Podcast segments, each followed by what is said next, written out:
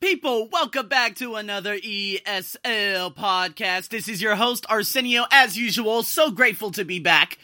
I do apologize for not posting. I really thought I was going to be able to get someone on in terms of my podcast interview, but yesterday was just a little bit of a weird day just because I'm suffering from a very minor ailment with my eye. So anyways, who cares? We're talking about grammar. Zero conditional today. Guys, I know there are a lot of you, especially out there in native English-speaking countries, okay? And a lot of you guys don't use different sentence structures to explain your writing and whatnot. So, of course, when I was in school, I would always write simple and possibly compound sentences. However, I did not know about my coordinating conjunctions, a little bit, but, so that's easy. But the subordinating conjunctions, the semicolons, the this, the that, and especially the if clauses. All right, so I see a lot of you out there in USA, California, Texas, lots of places, and of course, my non-native English-speaking countries like Turkey, India, Mexico, Brazil. This is going to help you guys a lot with your writing. Now, I don't often use the zero conditional because the zero conditional is often difficult to use just because, well, it just doesn't make sense. We're talking about stuff that are generally true. So, let's go over some of these. Again, the podcast is available at the Arsenio Buck Show, so be sure to tune in to that. Did I say the podcast or the blog? The blog! Oh my god, it's just one of those mornings. So here we go.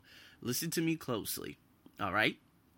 So, if you talk to plants, so this is the if clause, okay? I'm breaking down the sentence.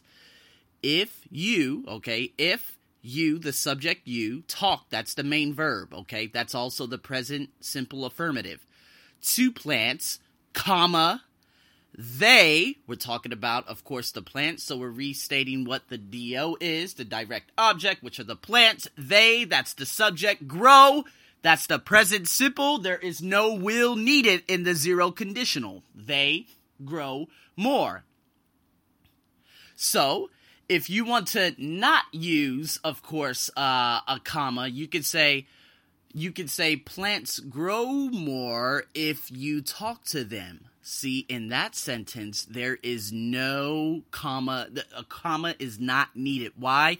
Because you're not starting the sentence with the if clause. You're starting the sentence with the main clause, which is plants grow more if you talk to them. All right? So, those are two different sentence variations. I'll break down another one for you.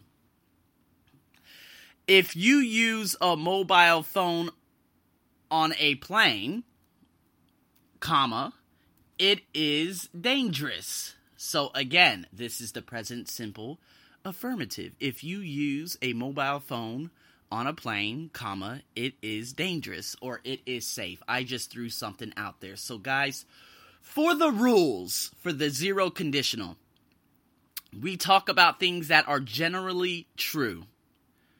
All right?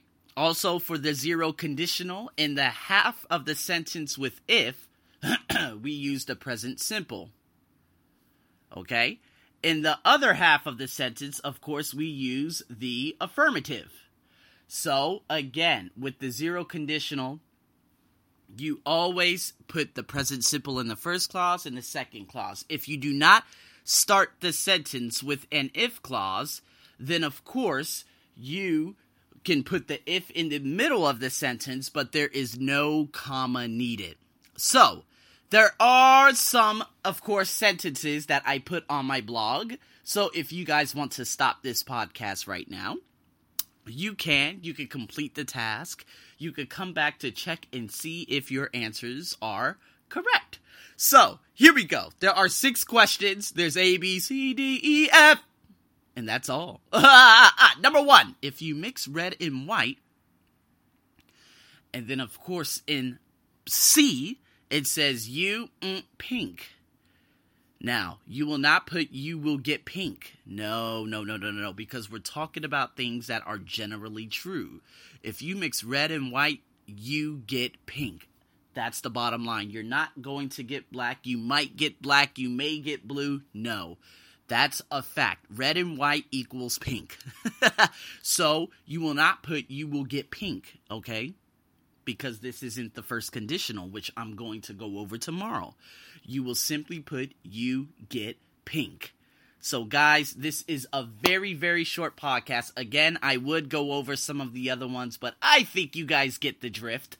If you guys have any questions, as always, tune in. I will do the first conditional tomorrow, followed by some vocabulary in terms of weather, okay? So, again, guys, thank you so much for tuning in to another podcast. As always, this is your host, Arsenio, of course, over and out.